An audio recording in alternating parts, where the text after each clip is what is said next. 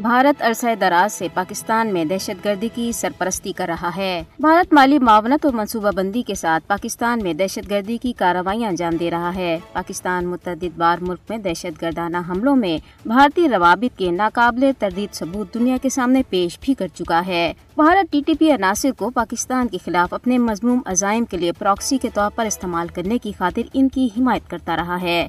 سولہ دسمبر دو ہزار چودہ کو ٹی ٹی پی کے دہشت گردوں کی جانب سے پشاور میں آرمی پبلک اسکول پر ہونے والے خوفناک دہشت گرد حملے کی منصوبہ بندی اور مالی معاونت بھی را نہیں کی تھی۔ اے پی ایس قتل عام کے ماسٹر مائنڈ اور دیگر ساتھی حملے کے دوران افغانستان میں بھارتی کونسل خانے سے مسلسل رابطے میں تھے۔ را پاکستان میں جاسوسی اور ٹارگٹ کلنگ بھی کر رہی ہے۔ بھارت دہشت گردانہ حملوں کے ذریعے پاکستان کو غیر مستحکم کرنے کی ایک منظم مہم میں مصروف ہے اور میڈیا سائبر ٹیکنالوجی اور دہشت گردی کو بڑے ہائبر ٹول کے طور پر استعمال کر رہا ہے۔ مارچ دو ہزار سولہ میں اپنی گرفتاری کے بعد بھارتی جاسوس گلبھوشن یادیو نے پاکستان میں تقریبی سرگرمیوں کا اعتراف اور ان میں بھارت کے ملوث ہونے کے چکا دینے والے انکشافات کیے تھے۔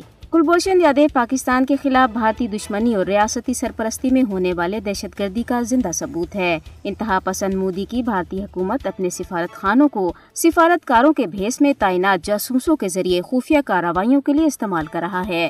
مودی حکومت اپنے مضموم اقدامات اور ریاستی سرپرستی میں دہشت گردی کے ذریعے نہ صرف علاقائی بلکہ عالمی استحکام کے لیے بھی خطرہ بنتی جا رہی ہے۔ بھارتی ڈیتھ اسکواڈ اب کینیڈا اور امریکہ کی خود مختاری اور قومی سلامتی کو بھی براہ راست چیلنج کر رہا ہے۔